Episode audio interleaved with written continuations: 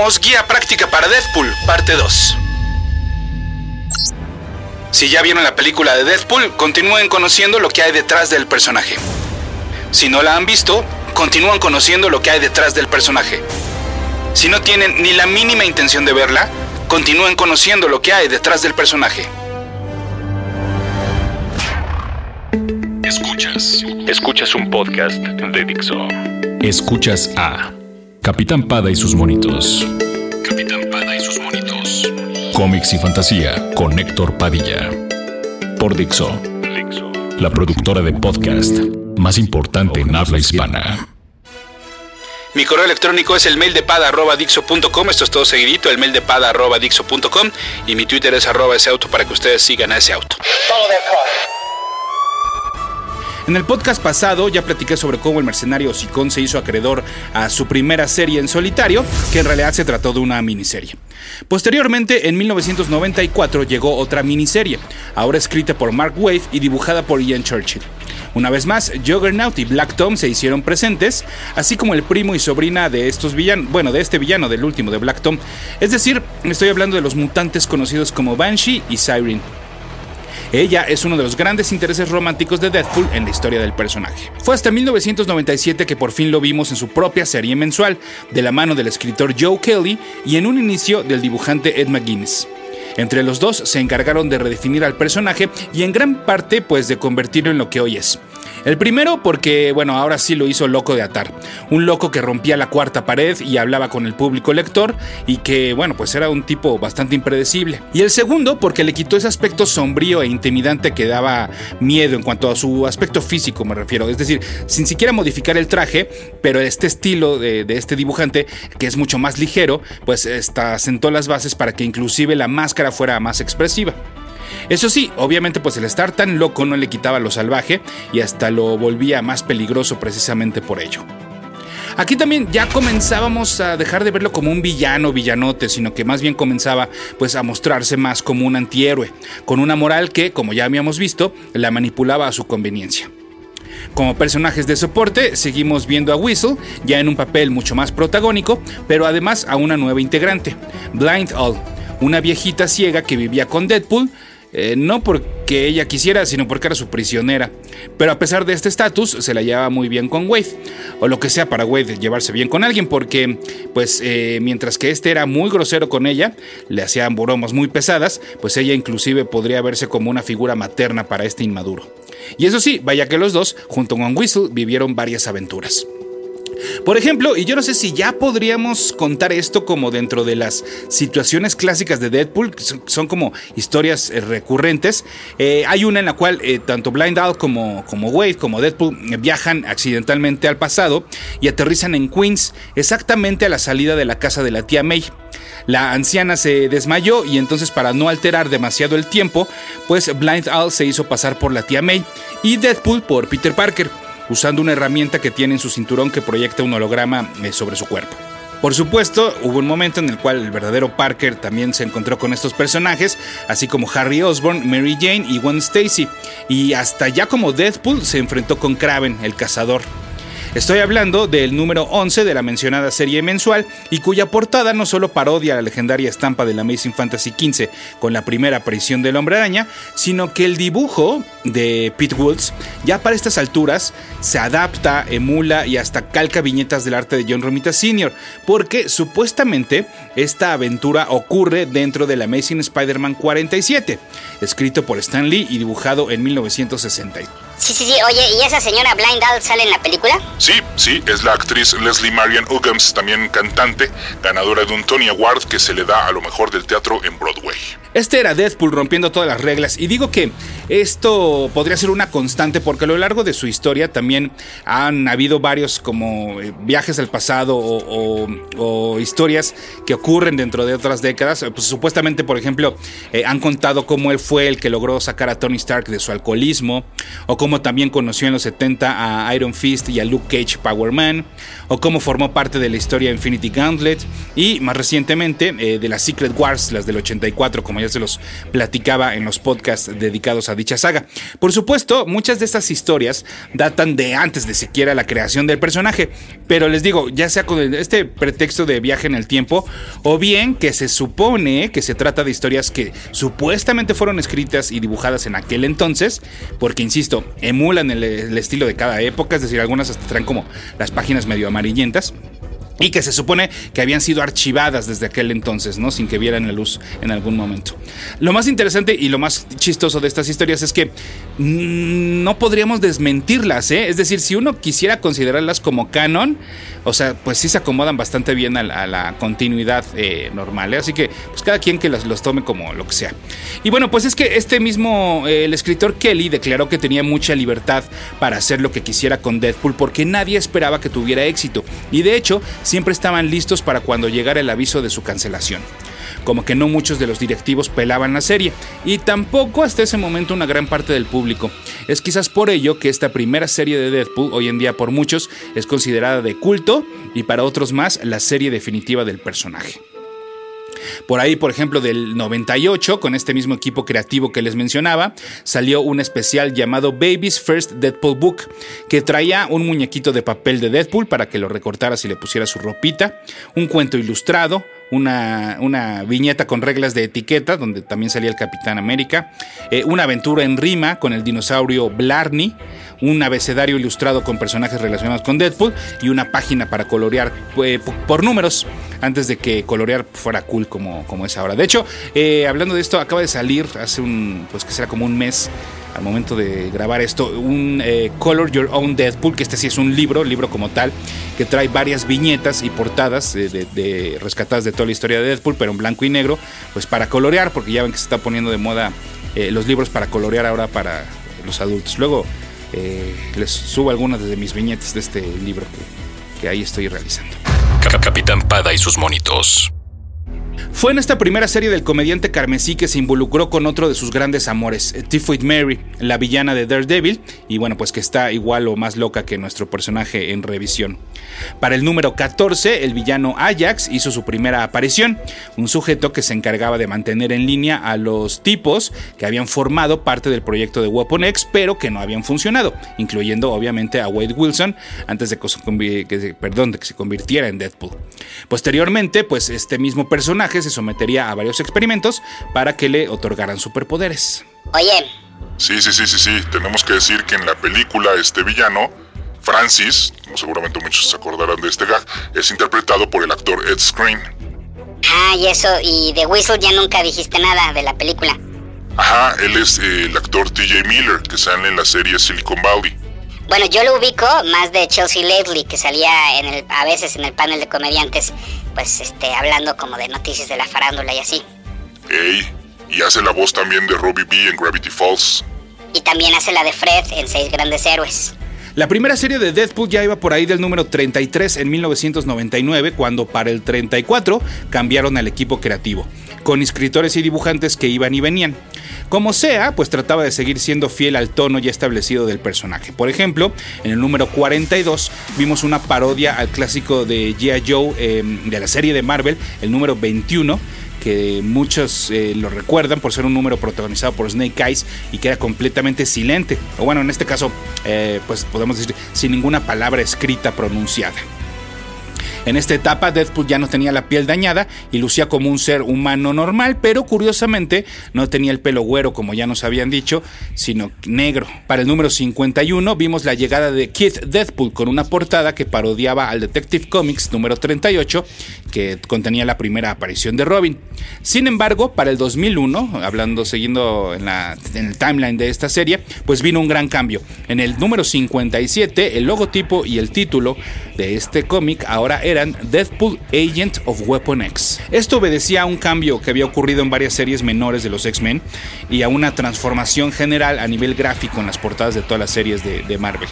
Estamos en el 2002 y Cable había sido transformado en Soldier X y los X-Force, como los conocíamos, pues ya llevaban unos meses de haber sido transformados en un título con un giro completamente radical, de la mano del escritor Peter Milligan y el dibujante Mike Allred. ¿Qué tan radical? Bueno, pues la primera aparición de esta X-Force, con personajes completamente nuevos, en el número 116, no llevó el sello de aprobación de la Comic Code Authority. Esto comenzaría no solo un movimiento dentro de Marvel, sino dentro de la industria en general, para sepultar casi de manera definitiva la censura que imponía pues esta vieja autoridad. Esos, ya nada más como dato cultural, esos X-Force eventualmente serían relanzados con un nuevo número 1 bajo el nombre de X-Tactics, de la mano de estos cambios en otros títulos que ya les mencionaba.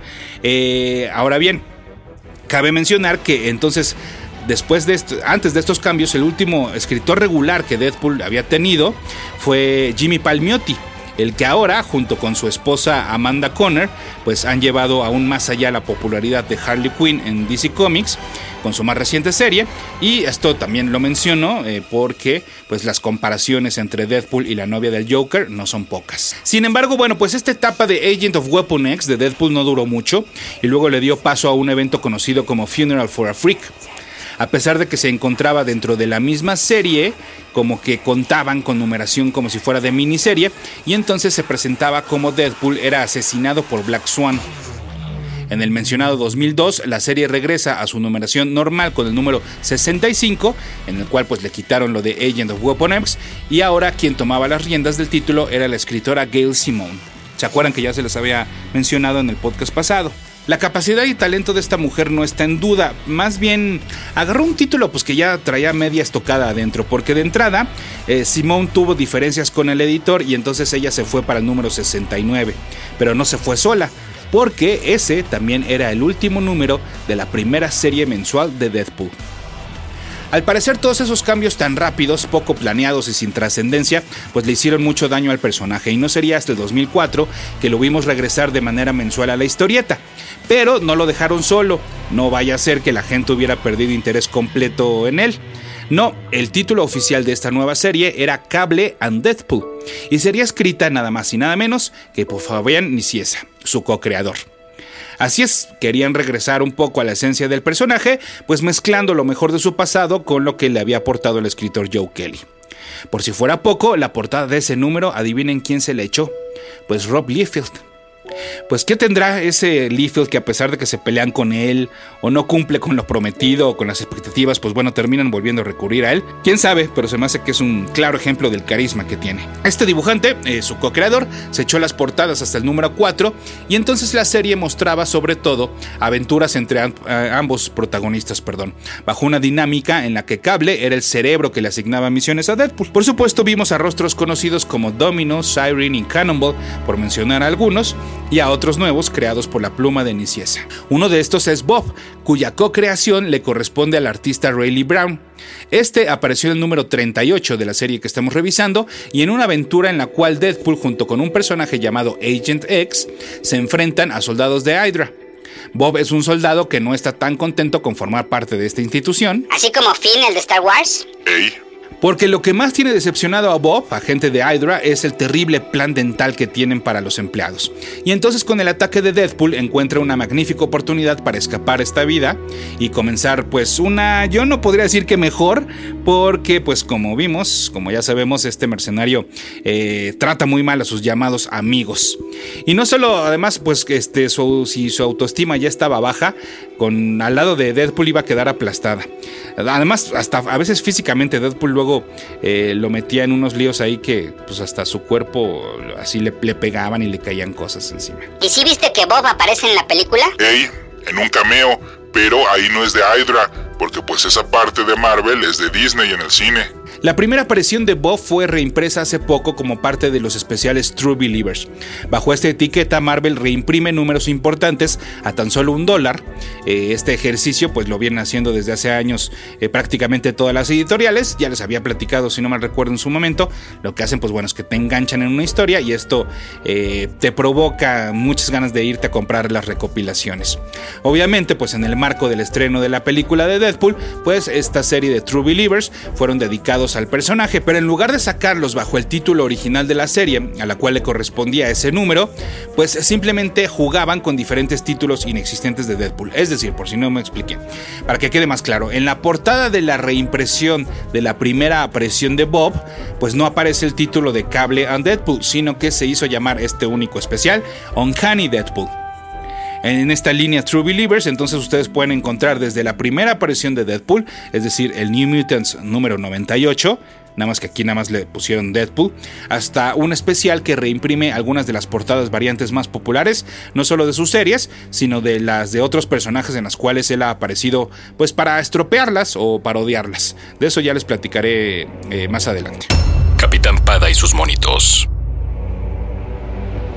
Pero bueno, regresando a la serie de Cable and Deadpool, pues esta sobrevivió un buen rato, o bueno, unos buenos números, aunque llegó un momento en el que Deadpool empujaba a Cable buscando ocupar la popularidad que iba y venía.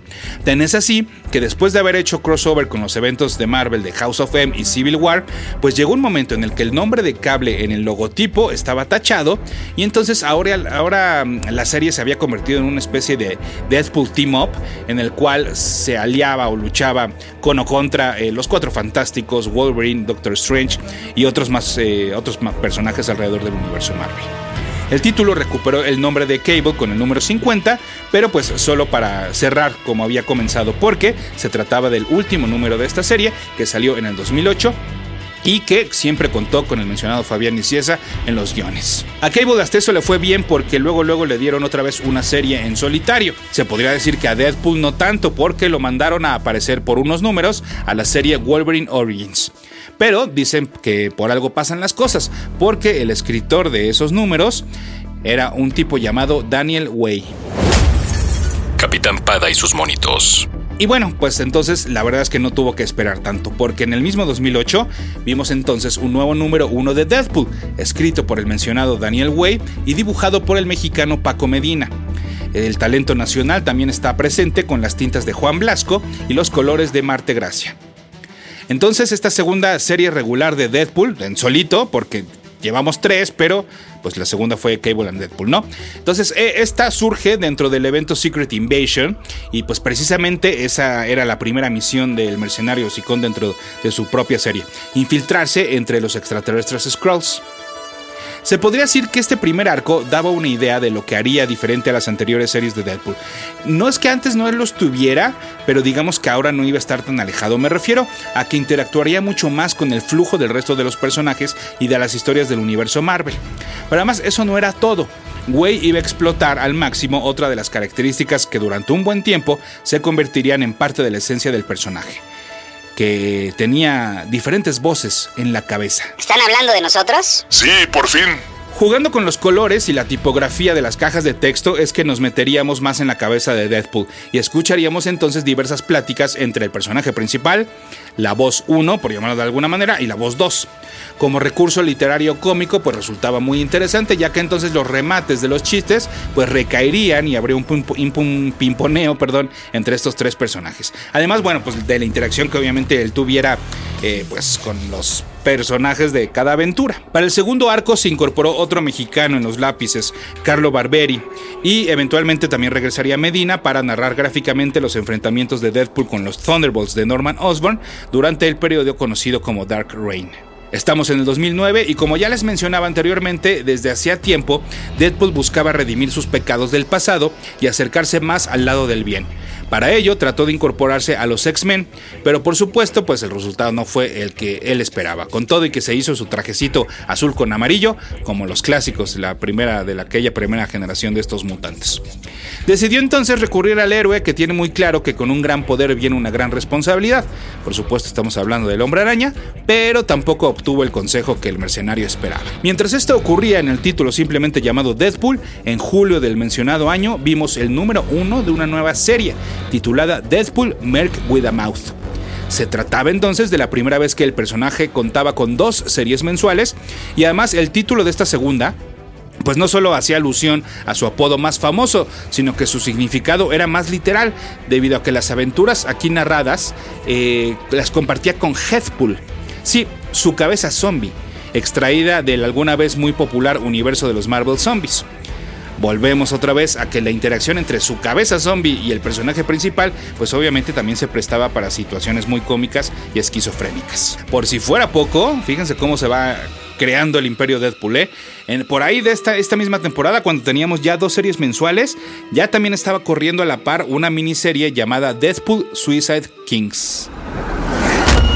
Capitán Pada y sus monitos. La búsqueda de un nuevo estatus para el personaje no impidió que de manera paralela pues se siguieran rompiendo las reglas y prestándose para cualquier experimento editorial, pues que a su vez tenía como objetivo burlarse del cómic fuera del cómic. Por ejemplo, el número 25 venía acompañado de una portada en 3D tradicional, es decir, que necesitabas los típicos lentes con una mica roja y un azul para poder apreciarla. En la contraportada podías recortar sus lentes, nada más que no traían las micas. Después de hacer crossover con el evento de los X-Men Curse of the Mutants, de encontrarse con los Secret Avengers, con Hulk, vivir una aventura en el espacio.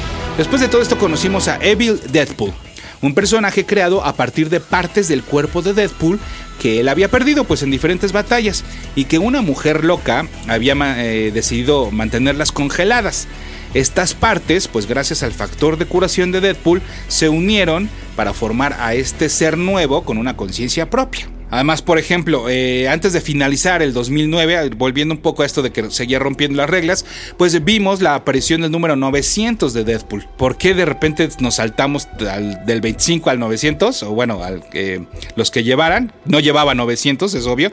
Bueno, pues porque podía, ¿no? Porque así es como comenzaba también Deadpool a jugar, insisto, con este tipo de movimientos. Se trataba de un número especial con varias historias y diferentes equipos creativos, de entre los cuales destacan los escritores Jason Aaron y Fred Van Lente, que en ese momento comenzaban a convertirse en populares, pero sobre todo venía una historia que corría a cargo del escritor Joe Kelly. Así es, Joe Kelly regresaba a escribir por lo menos una pequeña historia de Deadpool, pero además el dibujante de esta historia escrita por Joe Kelly fue Rob Liefeld. Así es, otra vez su co-creador. Más de 18 años pasaron para que Liefeld volviera a dibujar de manera oficial una aventura de Deadpool. Al mes siguiente, es decir, en enero del 2010, pues entonces si ya habíamos visto el 900, pues vimos el 899. O sea, no solo siguieron con el gag, pero sino además ahora iban a ir en reversa. Porque podían, porque insisto, de eso se trataba, de divertirse. Y además, se trataba del inicio de una tercera serie mensual bajo esta numeración. Este sí ya era oficialmente Deadpool Team Up, en el cual el mercenario Sicón se encontró con Hércules, los Ghost Riders, Punisher en su versión Frankencastle, La Mole, Thor, Iron Fist, Galactus y bueno, otros personajes de clase B del universo Marvel. Cabe mencionar que en su gran mayoría las portadas de estos números fueron realizadas por Humberto Ramos, y esta serie terminó en el número 883 en marzo del 2011, con la participación en los últimos 2 números, tanto en guión como en el dibujo, de la ahora muy popular Scotty Young. Como verán, ya estamos a unos años de llegar a lo que es el presente de Deadpool, pero pareciera que no. Todavía faltan muchas cosas por contar. Entonces, ya también como para terminar con esta trilogía de podcast llevamos 2, pero para que sea trilogía de podcast de Deadpool y cerrar el tema de Deadpool por un buen tiempo, ¿qué les parece si para el próximo podcast les doy un 2x1?